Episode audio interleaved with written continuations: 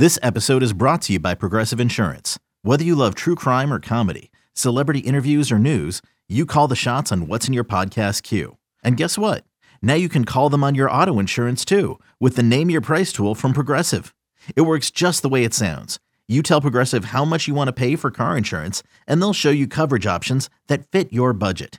Get your quote today at progressive.com to join the over 28 million drivers who trust Progressive.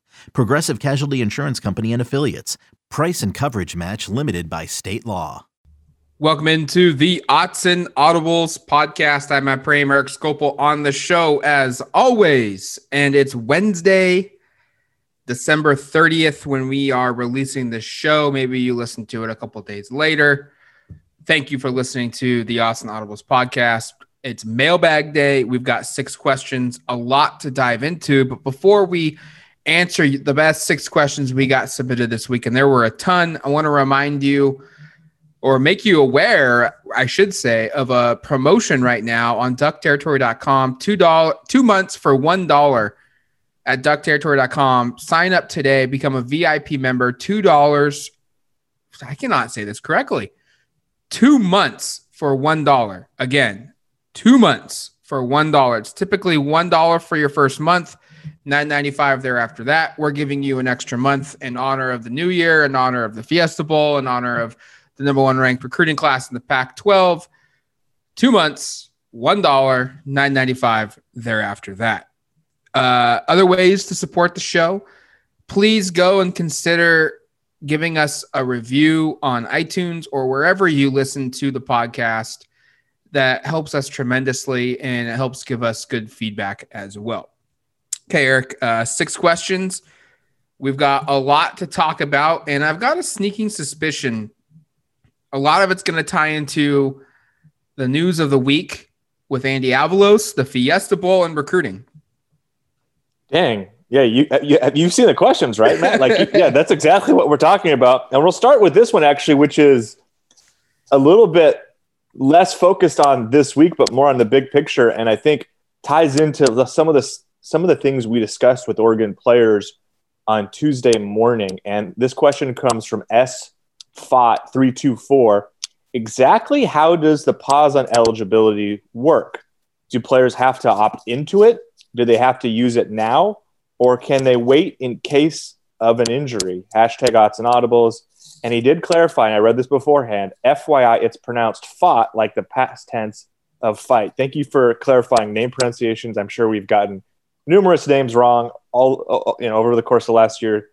Um, and of course, Matt and I, um, I think, are shooting about 10% on pronouncing Polynesian players' last names. So um, thank you for that.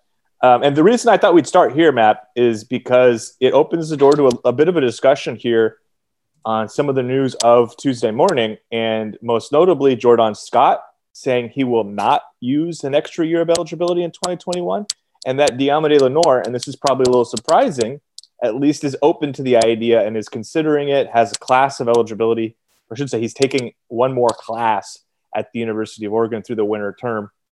I don't know if we expected that to be the case from Deommodore. In fact, I would have expected he would have jumped out and said, "Hey, like Jordan, nope, this is my last game. Uh, um, you know, it's been great to be here, Oregon, but I'm but I'm finishing my career." So let's let's start with the significance of that, and then let's jump into um, SFOT question here about kind of how the eligibility works. Were you surprised with that, Matt? And I guess we may, again, we're recording this prior to interviews with offensive players on Wednesday. We may have more players who we know by the time that you're listening to this recording um, what their plan is. But were you surprised with at least Deommodore kind of keeping the door slightly open? I was. Um, I was not anticipating. I was anticipating Deommodore to do exactly what Jordan Scott did. Uh, both guys shortly after the Rose Bowl came back and said, "Hey, we're coming back," and then they're going to play their senior years, and then COVID hit, and all of a sudden we see players across the country, and understandably so, with NFL intentions, uh, possibilities, decide, you know what, with COVID and the uncertainty of playing a season I'm not playing this year. And Lenoir was one of them. And he obviously decided to opt back in on Tuesday. Er, on Tuesday, he said that you know a large part of that decision was based on he didn't know at the time of his opt out that football would be played in the Pac-12. And once he got the clearance that it was going to be played and played on time for the most part, uh, he was back in.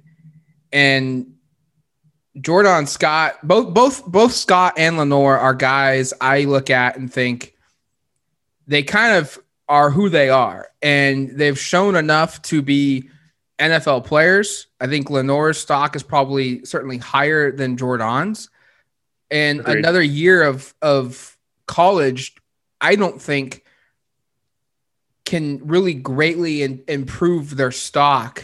Uh, from an NFL standpoint. I, I, think Lenoir is like a you know middle round, possibly or you know second round draft pick. He's one of the best corners in the country.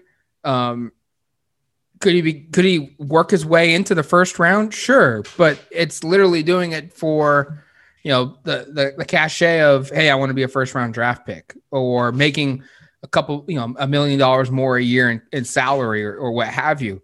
He's gonna get picked uh, you know, and he's going to have a really good chance at making a roster and being an instant impact guy as a rookie in the 2021 season. So I was a little surprised that Lenoir did not take the same path that Jordan did. And Jordan just flat out came out and said, like, yeah, this is my last game. And it should be um, for, for Jordan. Lenoir come, came out and, and said that he hasn't really decided yet. And he sees the the he, he came back and he had a really strong year and he's improved his NFL stock and he's had a strong year and his he's accomplished a lot of the goals that he's wanted to accomplish by returning. But he also said that he's registered for for a class he needs to take to graduate in winter quarter he understands that coming back could also help him improve in other areas of his game and it's a little surprising i I didn't anticipate him to at least keep the door open. I don't think he comes back, even after what he said, but I think there is there is a part of me that's pretty surprised that he didn't, you know, open in case, shut the door, and say that yeah, I'm I'm done after this. It's, you know, I'm, I'm off to the NFL. Go get paid is my is my message to him. I'm with you. I and my instinct and what I anticipate is that'll still be the decision, but maybe he's somebody who just really loves this experience and and and also maybe there's also a part of him and this could be a shared sentiment amongst the team of like 2021 could be a really special year for Oregon football. Maybe he wants to be a part of that and, and is putting his pro aspirations on hold for another year. But I, I think we both expect once a decision is finalized here, and it'll probably happen sometime not probably it'll happen sometime in January. Obviously, we've got a couple days left in December. He's not going to make a decision and announce it in the next couple of days before the game. Um, I wouldn't think, but um, I, I, think he'll probably end up taking that route, and I think that's the right choice for him. In terms of how this works, it is a blanket waiver by the NCAA for all fall athletes. Um, do they have to opt in? Can they can they wait and use it later? No, it's just literally a pause on the eligibility um, is my understanding. And Matt, you can correct me if I'm off base on this, but like if it, it also applies to non seniors. So like if you're yep. Tyler Shough and you're a redshirt sophomore, next year you're a redshirt sophomore. If you're Sean Dollars, and he's already said this, um, he's a redshirt freshman this year. He's a redshirt freshman next year. He'll be a third year freshman in 2021. So yeah, there's nothing to opt into. This is not a wait and see thing. This is literally just like everybody's eligibility clock stays exactly where it is right now. It does not move, and it doesn't really matter what the circumstances is. Circumstances are, I should say, like if you didn't play at all this year, if you played every game, if you played below the quote unquote typical, and that's part of the reason there's been no discussion on who's redshirting and whatnot. I mean, you can say who's clearly not going to play much this year, but there's been no discussion of like the redshirt portion of it. And that's just because everybody is quote unquote redshirting anyway from an eligibility perspective. So I think it's a good question to establish that. And again, I think also kind of lays the groundwork for what will be a, a key discussion here after the season ends on, on Saturday of, okay, season's over.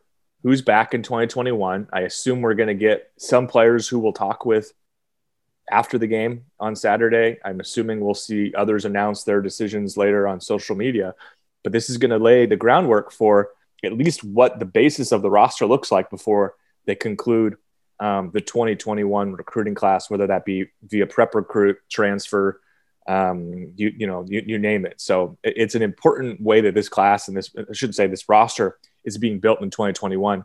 Some of it will depend on what these players decide to do with an extra year of eligibility. Second question from at Ryan Johnson 15.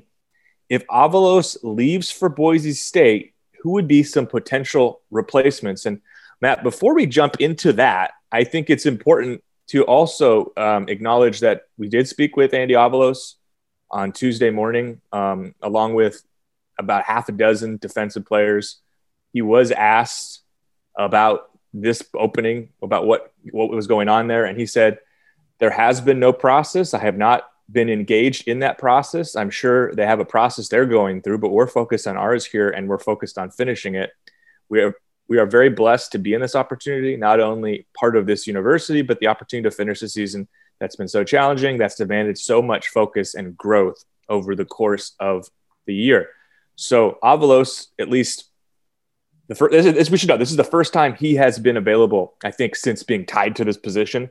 And everybody was kind of going, okay, what's his stance going to be here? And sometimes you get to tell, right? Of like, okay, that was kind of a guarded statement. Okay, like in Cristobal's case, I thought the way he handled things indicated to me at least seems like he's probably sticking around unless he's a really good poker player. I think Andy Avalos' answer, I, I kind of was compelled to feel a little bit more if we're just saying which side we lean on and based upon purely what what he said, not on anything else we've heard.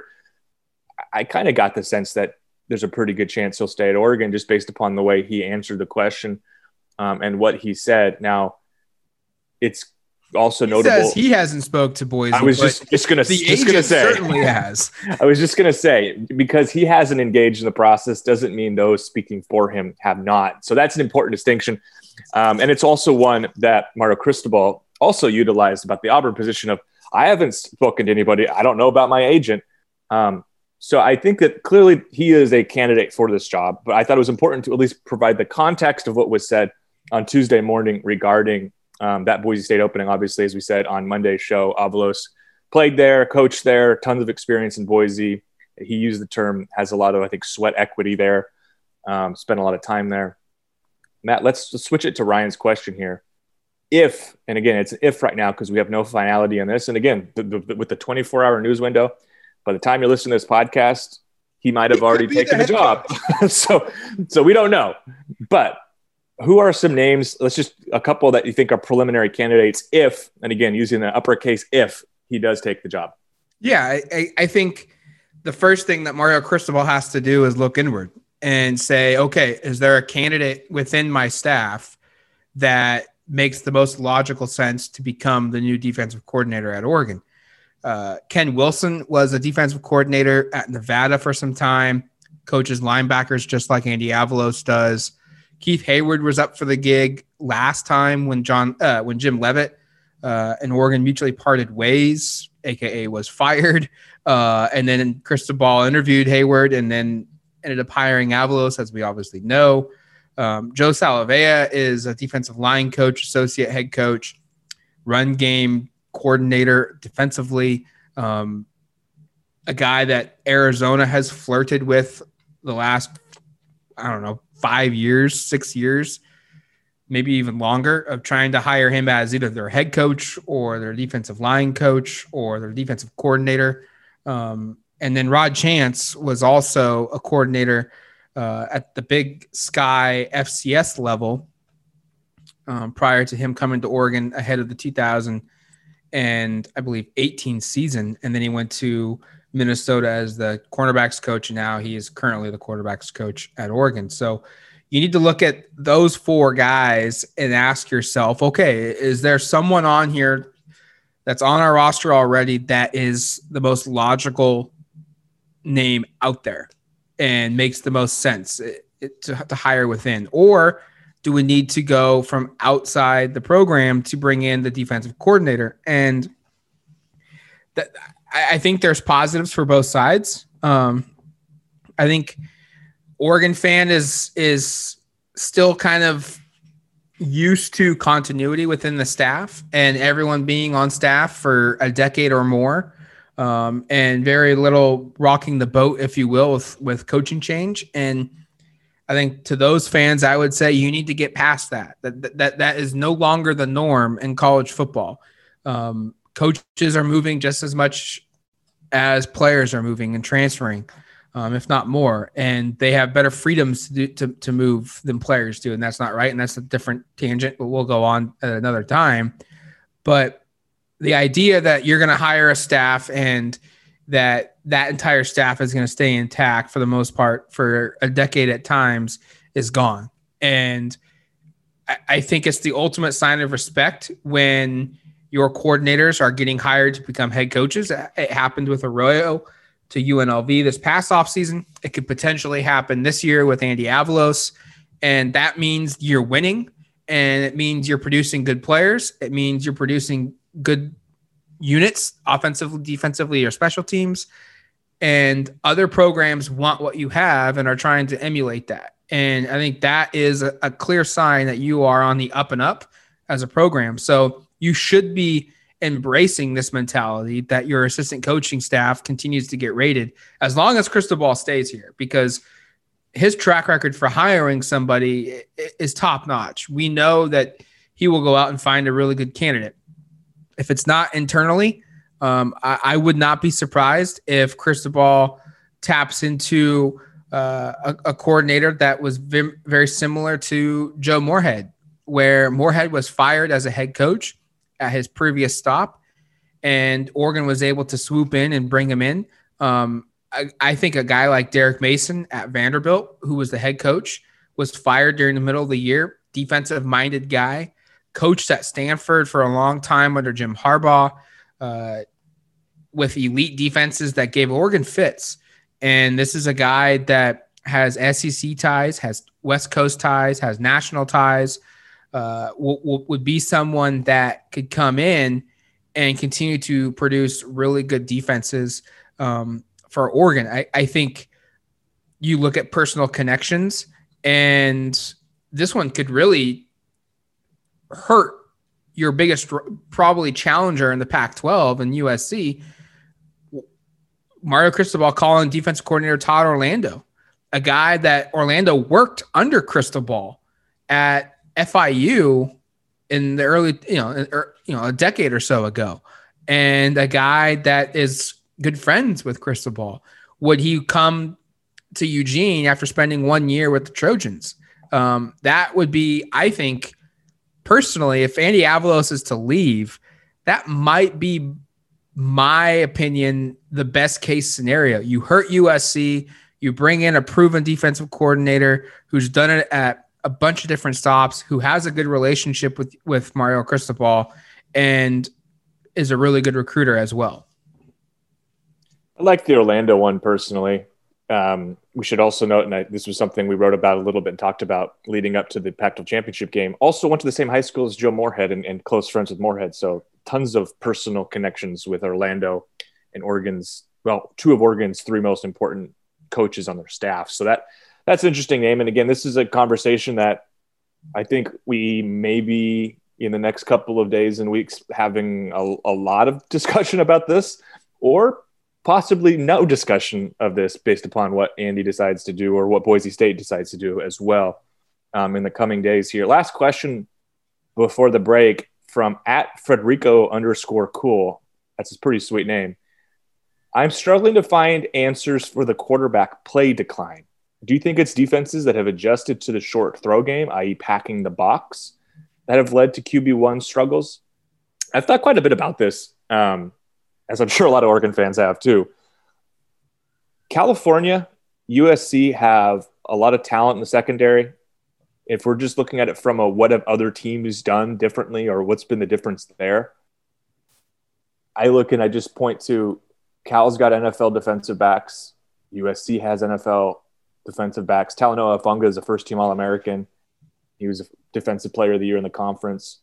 Um, you look at the teams that have had the best defensive backfields the last couple of years, it's, it's really been Cal, USC, and Washington. Um, and those three programs have produced a lot of NFL talent at that position groups. And I think that plays a role certainly of, of just, hey, these are defenses that have talented players. But I think when I look at it and I take a more, I think a, a, larger glance at this, I think this is less to do about the opposition and honestly more to do with Tyler Shough. And I don't want to beat this horse into the ground because we've talked about this a lot over the last couple of weeks, and hopefully we have, well, hopefully we are going to have another game on Saturday to, die, you know, to, to divulge through, to to digest, I should say, to think about, to go into the off season with a different perspective or maybe the same perspective we have right now. But I still think like, hey, USC Cal, good defensive backs, certainly both those teams, we should note, have really good defensive coordinators. I mean, the defensive staff at Cal, the, a bunch of those guys have been head coaches or defensive coordinators at different stops. I mean, their head coach is a top, one of the top defensive coordinators in the country for a while. Um, their defensive coordinator was the head coach at at Fresno State. They've got other defensive coaches on that staff with a ton of experience that are that are really good coaches. Um, USC, we just talked about Todd Orlando and, and, what he's done there. Like, I think there deserves to be credit there. But like for me, ultimately, I, I don't know how much of this is opposing teams and as much as this is just like I don't know if he has the yips, quote unquote, or or if he's lost his confidence or however you want to put it. But like something has shifted and changed with Tyler Shough. And we talked about it at length on Monday. So I don't want to like belabor this too much, but a big part of what Saturday's game is going to teach us and instruct us is what does Oregon have at quarterback going into next season? I know a lot of fans are already saying they need to make a change, that we already know what they've got. I would say that that, that I think there's going to be a competition of some sort regardless. But I also am opening the door of like, hey, Tyler Shough was pretty dang good for about three and a half games to start the season. Struggled in the last two and a half. But if he can bounce back, he's a young quarterback now with a couple week break against an Iowa State defense that is not the best against the pass, but certainly really good at getting after the quarterback, really good at, um, you know, up front against the run, statistically at least. That if he can go out and have a good performance there, that should at least change the perspective for a lot of folks. I, I don't know, Matt, have you put much thought into this of like, do you think it's more opposing defenses or do you see it mostly as being a, a number 12 problem? I think it's a combination. Sure. I, I think USC's defense is pretty good.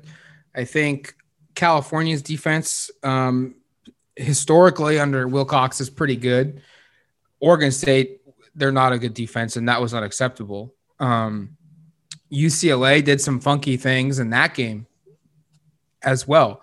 Um, and it's, I think it's become clear in my eyes, at least, that this year UCLA's defense is better than we were expecting them to be. Um, but I also think Shough has has had some really down weeks and his play has not been to what it was earlier on in, in the season. And I think part of the issue is that. I also think, you know, go back to the championship game against USC. And yes, I understand that Shough was not playing well and that he was in a funk and Oregon was trying to protect him, but they didn't do him any favors either. I mean, he didn't attempt a, a pass in the fourth quarter until like the final three minutes of the game or what have you. And I, I don't think that, you know, you're protecting him because you don't want him to make a mistake. But then you got yourself into a situation where you needed him to make a play and he's not in any kind of rhythm. His confidence has been zapped completely because you, you've you've removed all you know impact from him from the game up until that point and then all of a sudden you ask him hey we now need you to go and throw a first down when we haven't asked you to do anything other than hand the ball off for the last 20 or so minutes of the game. Um, that's a tough ask. And so I, I, think it's a combination of a whole bunch of things. Um, I'll be really curious to see kind of how he looks against Iowa State, having a couple weeks off without games to prepare for. Obviously, they're preparing for for Iowa State in the Fiesta Bowl, but it's not the pressures of hey we got to keep winning hey we need to stop this losing streak here this week we're doing this and then next week we're changing it all up because we're now playing this opponent you've got one opponent you've got multiple weeks to prepare You've got less stress from school going on right now because uh, that's on winter break. Curious to see if if he looks rejuvenated, if he looks different than what we've seen the last you know three weeks of the regular season. And we've said it on the on the show before that this is this is an important week for him. It's an important week for the program to know what they have going into the offseason after this bowl game. And um, I, I just think sometimes we we as people we get into ruts and you know I, I, think this is one in which you know he's having a bad stretch right now and the question becomes how long do you let him try and work himself out of that uh, and if if you're willing to let him go how long does that that stretch go and, that, and that's i think probably the toughest part of being a coach because um, you, you're not quite sure. You want to be loyal to your guy, but at the same time, you need to win games. And if he can't p- perform at a high level consistently, is he the best option to make you the best team possible? And it's a tough ask. I, I think he can get there. I think I think he can get back to being one of the better quarterbacks in the country. And uh, I think this week will, will tell us a long ways of, of that direction. I think one wild card or one, I guess, item to note going into this is he's heading back to his home state for the first time all season. Yeah. He'll have friends and family in the stands. He'll get to see his parents. They'll get to watch him play in person. I would imagine that's if there's ever a time where he is going to be comfortable, he's going to be, and he, he did note right after the Pac-12 championship game, how difficult this has been for him and for the team from a just from like a mental perspective, a mental health perspective of being kind of isolated from friends, family. I mean, they're basically in their own little bubble down there. Um, and I, I'm not going to say that because of those, he suddenly becomes a 10 times better player, but there's a scenario in my head where we see him play at a much higher level not entirely because of that, but in part because, hey, for the first time, the environment's a little different. He's back home. Um, he's seeing familiar people. He's seeing familiar sights and sounds, etc. And maybe that snaps him out of what I think is obviously been a really tough couple of weeks and couple of games for for Tyler Shough and the offense. All right, let's take a quick break. When we come back, we'll wrap up the mailbag with three more questions about Oregon football.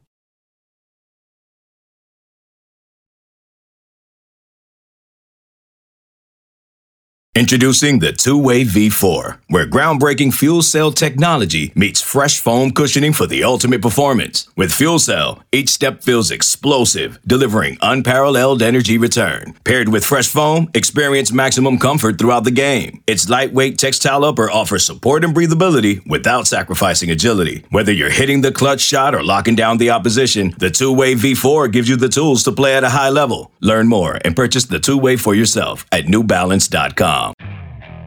Okay, picture this. It's Friday afternoon when a thought hits you. I can spend another weekend doing the same old whatever, or I can hop into my all new Hyundai Santa Fe and hit the road. With available H-Track all wheel drive, and three row seating, my whole family can head deep into the wild. Conquer the weekend in the all new Hyundai Santa Fe. Visit HyundaiUSA.com or call 562 for more details. Hyundai, there's joy in every journey.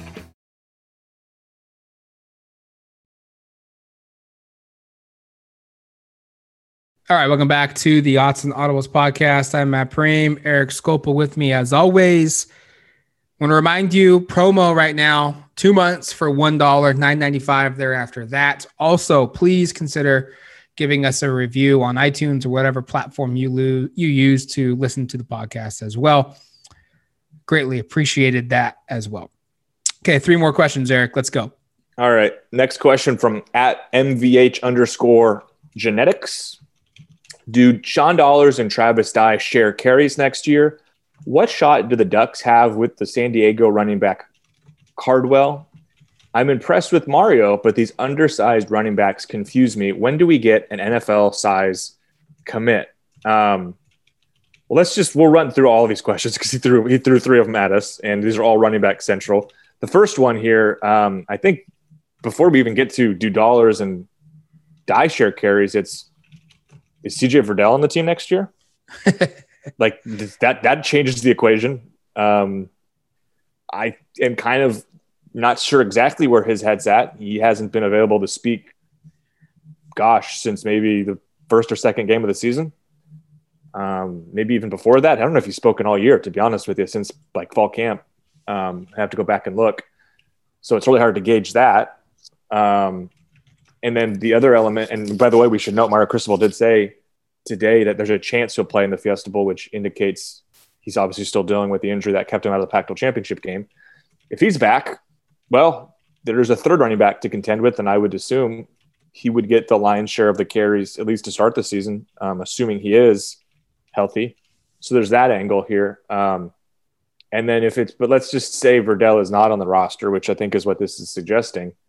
Um, I, I think you see Dye be the primary running back in terms of he's on the field the most, but I wouldn't be surprised to see Sean Dollars take a step. And I think you have to also include Cyrus Habibi-Likio in this discussion too, of like maybe it's a deal where Travis Dye is on the field both as a runner and as a pass catcher. Dollars is primarily a, a runner. I know he's also said to be a good pass catcher, although he did drop a pretty catchable ball in the conference championship game. And then when you get to short yardage slash the goal line, you turn it over to Cyrus. But um, I, I don't expect, like, I'll put it this way if this is just simplifies it, I don't expect, regardless of what the personnel looks like exactly, and again, there are question marks, that it's just going to be one guy carries it every time. That's not been what we've seen from Oregon's offense as long as Jim Mastro has been here. There has always been some sort of work share. There's always been some sort of split in terms of the the workload. And I don't anticipate whether Verdell's on the roster or not that this is just going to be only you know, this is going to be Sean Dollars 25 times a game, or this is going to be Travis Dye 25 times a game, and everyone else is picking up scraps. I think this will continue to be a situation where you're going to see some sort of mix and match of guys. Yeah, I, I, I look at Verdell, and this might be the toughest decision I have seen in a long time from an Oregon player about going pro or or staying because I don't think this year has been close to what we expected out of CJ Verdell. He's been Not injured again. Um, his production has dipped a little bit, and you could argue because of that. We don't even know if he's going to play in the Fiesta Bowl. I mean, Cristobal hopes he plays, but we also know, no offense, I understand why he does this, but Cristobal has, has said guys look good and they don't even show up dressed for games. You know, it, he's not going to give away advantages um, if he doesn't have to. And so, like, I get it. I, I'm there for it, but I'm just also being honest. Like, we've heard that you know guys are good to go before and or should be back relatively soon. And you know, Jonah Tuanu, a, a guy that during fall camp, Cristobal said was going to be you know out for a very short period of time. He has not been on the sideline all year. Um, so I don't know if Verdell is going to play.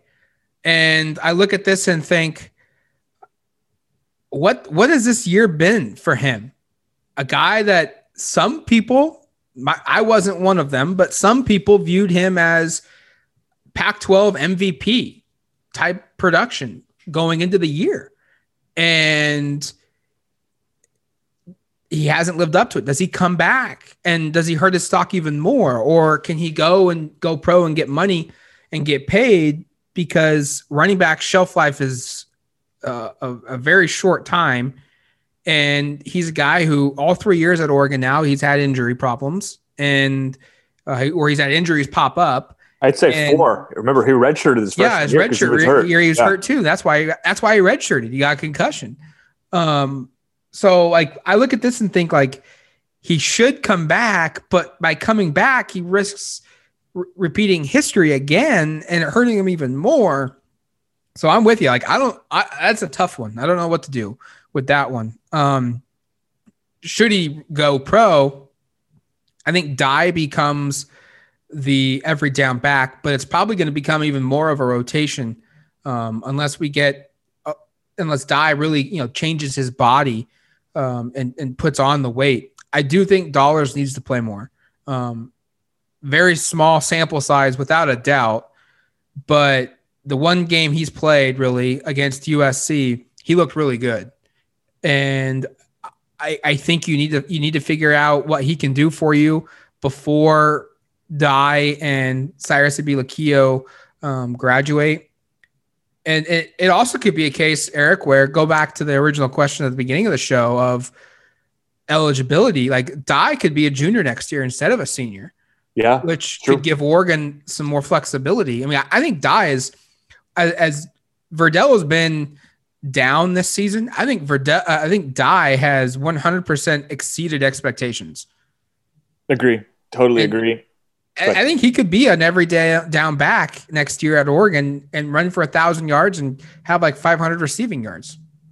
All right, next part of this question because he does have three, so I want to make sure we finish our running back discussion um, before we move on to the fifth question. What shot do the do the Ducks have with San Diego running back Byron Cardwell? Matt, um, I know you haven't put a crystal ball in for him. I know you haven't put one in for either Oregon or I think UCLA is kind of the other big obstacle.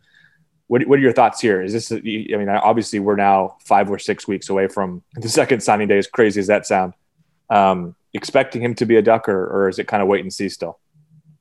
Um, I mean, I, I think it's kind of a situation right now for Oregon where it's do we want to bring him in or do we want to wait for other options? I part of me wonders, you know, if they pass on this, maybe Verdell is coming back and – he may, maybe Verdell says, "Hey, next year is my last year, no matter what."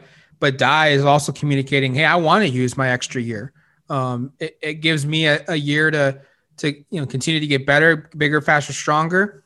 Share the role with Verdell, and then when Verdell goes, I I, I have one year as the guy, kind of like Kenyon Barner um, in 2012. So so maybe we're getting some indications from Oregon that things are are trending that way because I don't what I've heard is they they like Cardwell, but it's not a guy where it's we 100% without a doubt need to sign him. All right, then the third part here was I am impressed with Mario, but these undersized running backs confuse me. When do we get an NFL size commit? And I, I just kind of want to address the size part of this. And like, I don't disagree that Oregon has some s- smaller backs. I mean, Travis Dye and CJ Verdell from a height perspective aren't massive, but like Trey Benson, six foot one, 211 pounds. He's a freshman. He'll get bigger. Sean Dollars is 5'10, 195. Um, Javon Wilson hasn't played, but he's 6'2, 212.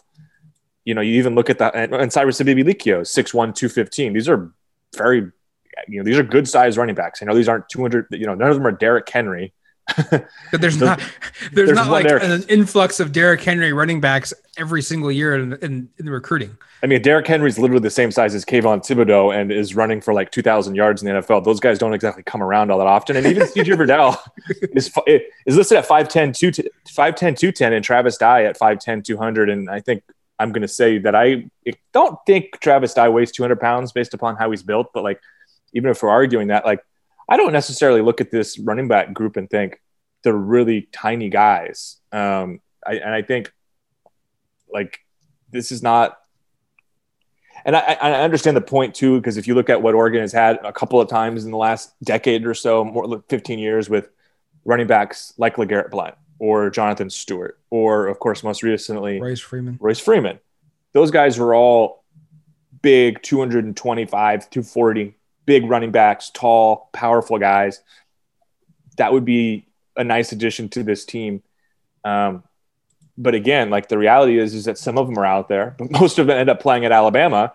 Um, and it, it, it's it's difficult to, to kind of find some of these guys. And I think you, you have to be careful in terms of diminishing the size of these guys because I, I look at Trey Benson and I look at um, well, I think Trey Benson in particular, I look at it and be like, he's 6'1, 210 as a true freshman. I bet you that kid's going to be 6'1, 225 by the time he's really seeing the field. And he was a player who was, by the way, getting all sorts of praise during the offseason and during fall camp prior to suffering some sort of injury that has kept him out for this season. I know Mario hasn't said that, but we've we've, learned that from social media. Um, he's he's tweeted something to or Instagram something to that effect. Gosh, I sound so old um, Instagrammed it. He's posted something on Instagram on his IG. Um, so like, like I don't, I, I think from a, like, of course, Oregon's backs aren't massive, but these aren't. I mean, when are you going to get an NFL sized commit? Like, go look at the NFL right now, and aside from a guy like Derrick Henry, the, the majority of running backs are like 5'10 to 6 foot one and weigh between 195 to 220 pounds. That's really kind of fits the the size and um, and and I guess body types that Oregon has across the board at the position. I don't. I'm not necessarily concerned about the body type that Oregon has at running back. That's not something I'm too too worried about or too focused on. It just feels like Oregon hasn't been able. And look, this feels unfair to say to Verdell because it's injuries, but Oregon just hasn't had a guy at running back in three years where you look at this and, and say, A, he's going to consistently be out there every single game. That just hasn't been the case. And B, whether it's because of injuries and he's playing through it or trying to and then eventually can't, or because he just simply isn't as good. But it doesn't feel like Oregon has like a top flight running back in the country. Um, it, going back to like 2000 and, and probably a little bit before that, even every year it felt like for the most part, where Oregon has had a running back where you say he's a top 10 running back in the country. And I don't think you can say that about the Ducks the last couple of seasons. And I think sure. that's where my like if I have an issue with running backs, that's where it lands. Like this is a program that every year has traditionally had one of the country's best running backs in the country. And I don't think you can say that.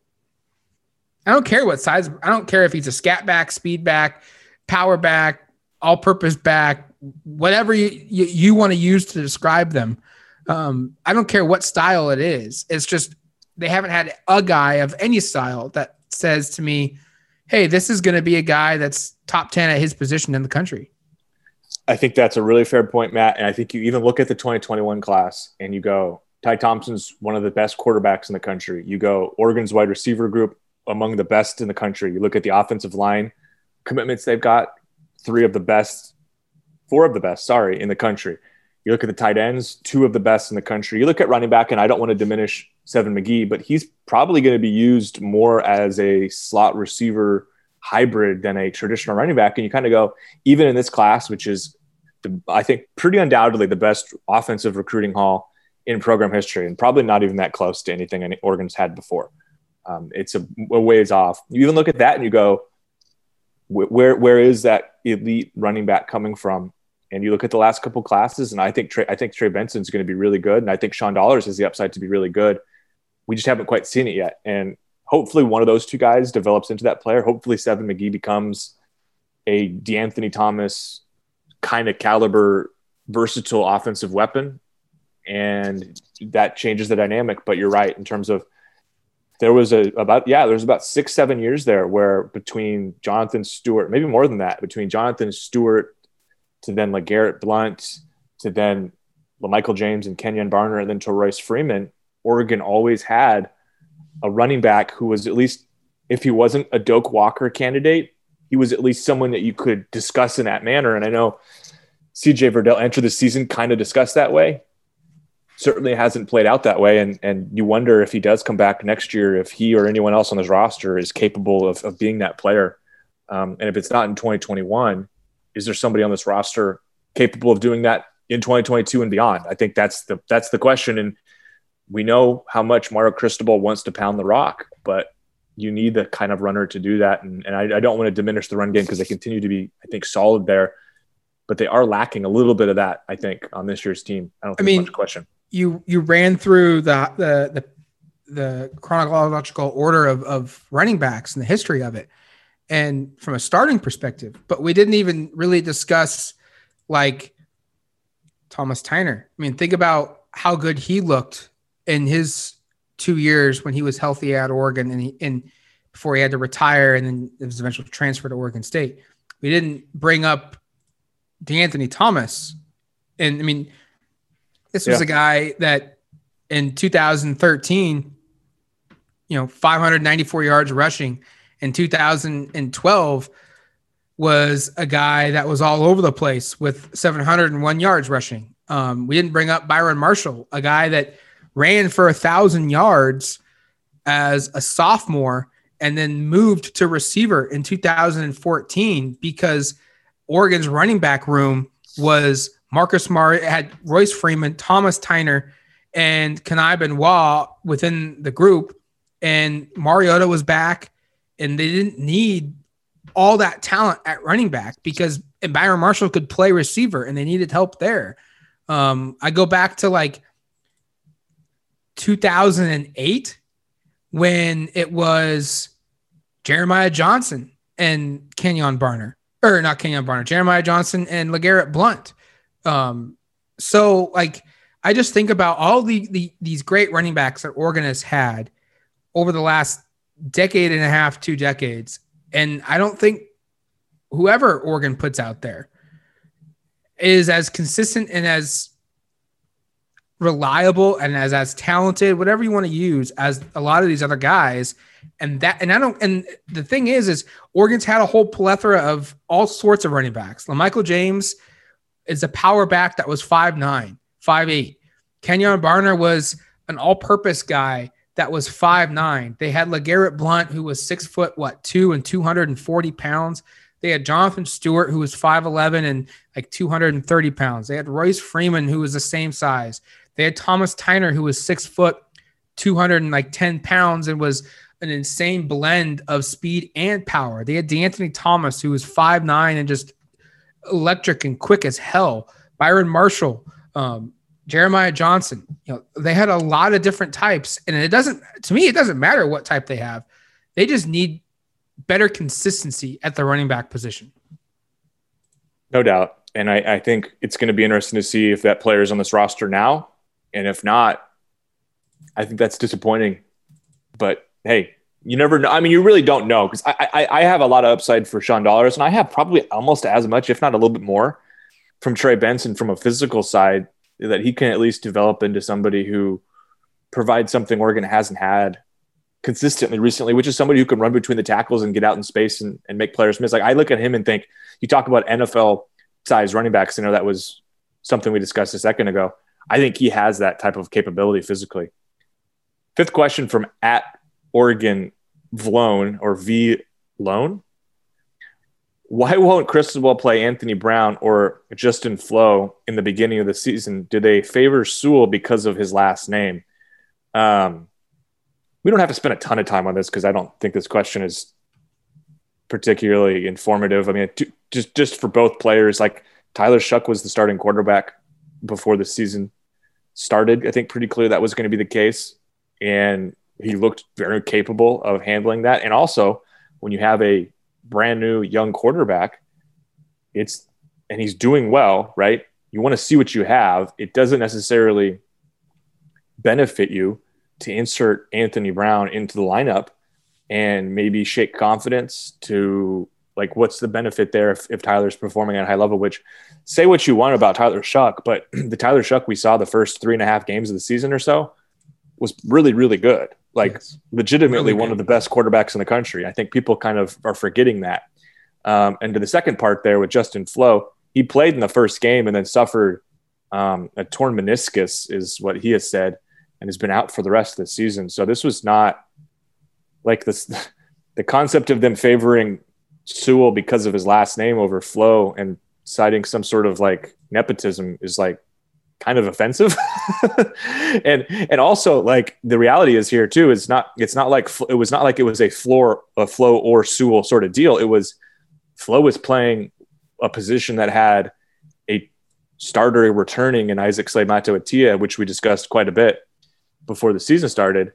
Um, that was the player he was battling for reps whereas Noah Sewell had to fight with Dru Mathis who had I think maybe one or two starts last year. I think one against um, against Colorado, or, or, or, I forget which game it was, but it was a game where Troy Dye was out with an injury, like, and his nowhere near as good of a player overall as an Isaac Slade Matautia. So it's kind of an uneven situation here. So I don't think there's any favoritism at all. And I don't, I don't even know if I need to throw it to Matt because I think he probably is going to just kind of agree with most of what I just said. but this question popped up there, and I thought, you know, I think a lot of people maybe are kind of wondering what's going on with with Justin Flowe um, second highest rated recruit Oregon has ever had. Um, big time five star recruit out of SoCal. His brother, we should note, just also signed about a little over a week ago. Jonathan, he's going to be another exciting young linebacker. Um, this was not like a Oregon did, went, went with Noah Sewell because of Penei Sewell sort of deal in the least bit. This was a Justin Flowe got hurt and was also before that behind a really talented player in, in Isaac Slade Matautia. Yeah, Eric, you uh, you guess you guessed correctly. Uh, I, I I agree with basically everything you said. Um, I just and I mean, think about this. Oregon, we're, we're looking at the, and I don't really want to be super negative towards Anthony Brown because it's not fair. Okay. But Oregon's coaches saw Shough and what they saw in spring, the four practices or whatever that they had. They saw Shough in all of fall camp that they saw with him and Anthony Brown. And they never wavered on Shough being the clear cut number one guy. They saw Shough in the first few games. They could have gotten Anthony Brown in. They chose not to. They saw something in practice, and they're the ones that are paid the big bucks um, in fall camp, in practice, in the season to stick with Tyler Shough and not put in Anthony Brown until the last game of the year. Um, I, I think that says something. Like what what was Anthony Brown doing in practice that made him that made Tyler Shough be the clear cut number one guy. Like that's not discussed enough. No, and I, I, think the other thing is Anthony Brown, and this is the way I perceived it. We've heard something similar as well. Like it, it, it was brought in as kind of an insurance policy if Shough got hurt or if something happened similar to this where Shough didn't play very well. Um, because you look back to what happened in in 2017 when Justin Herbert gets hurt and they have to turn to Braxton Burmeister. And the reality was, if Tyler Shough got hurt, they were going to have to turn to Cale Millen or Jay Butterfield or um, why am I blanking on the quarterback from Alabama? Robbie Ashford. Robbie Ashford, like one of those guys who are literally freshmen with zero game reps. And that would be a disaster scenario for a team that has higher aspirations. And so I think, like, I don't, again, I don't, I also don't want to be the one here just saying Anthony Brown's not very good and, and that he shouldn't be playing because I think that's very unfair. He had a quality career at Boston College, but the reality is he left Boston College knowing he was not going to likely be their starter there this year and came to Oregon knowing he probably wasn't going to be the starter at Oregon either. Um, and so like, like say what you want about Tyler Shough and the way he finished the season. And you think, if you think Anthony Brown is a better player, who knows, we maybe get an opportunity to see that in the Fiesta Bowl if Shough falters again, or, or maybe they'll make a change, which I don't think anyone expects. But um, to suggest that like the staff made poor choices by going with the player that they had spent the last two years grooming for this position and working to get to this spot instead you know in place of somebody they brought in basically to ensure there wasn't another Braxton Burmeister situation. I think that's kind of faulty logic. All right, last question here. Okay, you have something more? No, no. I'm gonna say go ahead. Okay. Last question from at Jeremy one time. This is a fun one for us. Um, if both of you guys had to pick a position group to coach and recruit at Oregon for the next three years, what would it be and why. Um, I almost want to just pick like the position group that has the absolute least impact on the results of the game because I'm not a football coach. And I would much rather have somebody who has a lot of experience coaching that position group involved in that position group. So let me create that. Let me put that caveat out, caveat out there that like, if you want Oregon to win football games, you want me least involved as possible. So maybe you want me in terms of like, maybe you want me as the place kickers coach. But I would also say then like, maybe you don't because we've seen the last couple of years like place kicking has been a problem and it's been something that maybe could be rectified with a little bit better instruction there. I don't want to take shots at Bobby Williams, but like maybe I just did. But like that's not been a position group that's been very strong. Um, but if we're just talking about this, like of which group would be the most enjoyable to work with, like give me the receivers. Like look at what Oregon's bringing in at wide receiver in this class. Look at what they should have back um, gosh, it's, it's funny and kind of crazy to think back to the uh, the 2017 season um, when it was like, hey, or even 28 was it was 2018 the year Dillon Mitchell's last year? It was right. Yes. The 2018 season of like, hey, let's throw to Dillon Mitchell, and if we throw to anybody else, it's like probably not gonna. It's probably gonna end up in the turf or in the opponent's hands because it's not going to be caught. To now, you're like, wow, Oregon legitimately has four really, really good receivers. Two are seniors, two are younger guys. And I'm talking about Johnny Johnson, Jaylon Redd as the older guys. You're talking about Devon Williams and Mycah Pittman as younger guys. You're talking about a guy like um, Kris Hutson, who we haven't really seen break out, but who the, everybody raves about behind the scenes. And oh, yeah, you've got three of the nation's absolute top wide receiver recruits coming in next year in Troy Franklin, Dont'e Thornton, and Isaiah Brevard. Like, give me that group. And with the upside of, hey, we've got Ty Thompson on the roster, we've got Tyler Shough on the roster, we've got Jay Butterfield on the roster to throw passes to. From a recruiting perspective, that I think that position group is going to continue to do a really, really good job recruiting, and you're going to see it. I think uh, there's a there's some really good talented players, even in the Northwest, at wide receiver in the 2022 class. Tobias Merriweather being the first to come to mind. He lives basically in Portland, right over the border in Vancouver. Um, that's a big time top 150 kid. Like I just look at that and think that's a position that it's going to go from being pretty undoubtedly like the worst position group on the team in 2018 to 2020, where we're talking about is like or and I should say 2021 and beyond of like, boy, that's going to be a really talented, fun group. And, and I think for the first time in a really long time, you could look up in the NFL by the midpoint of this decade, 23, 24, and be like, Oregon legitimately has like three to four to five guys that are not only on NFL rosters, but that are difference makers. Okay, so if I'm coaching, I'm also going to assume that I have the acumen and there you go. Yeah, we need that, and the Which none of us do. Uh, the resume to coach these positions. And so, with that in mind, give me quarterbacks. Um, sure. I I think whoever is the quarterback in 2021, Oregon is going to have a pretty darn good offense, and there's nothing that beats being the position coach at the most important position. I'm all about elevating my program, elevating my guys, also elevating myself, fast track me to becoming an offensive coordinator, and then uh, down the road a head coach somewhere. Give me the the quarterbacks because with Tyler Shough, possibly Anthony Brown, Jay Butterfield, Cale Millen, Robbie Ashford. Now you throw in Ty Thompson. You got six scholarship quarterbacks. I think all six of those guys you could you could probably argue could start either for a team next year or eventually down the road for a Pac-12 team. Um, you got a ton of talent there, and with the receivers and the running backs and the tight ends that Oregon is bringing in, big opportunity to put up a ton of yards. And the great thing about it is, is I look at that group and think you you find your starter in 2021 and that guy could be there for three years. All three years you're there. And, and when you have that type of longevity with a position at that magnitude you, you get some special things to happen.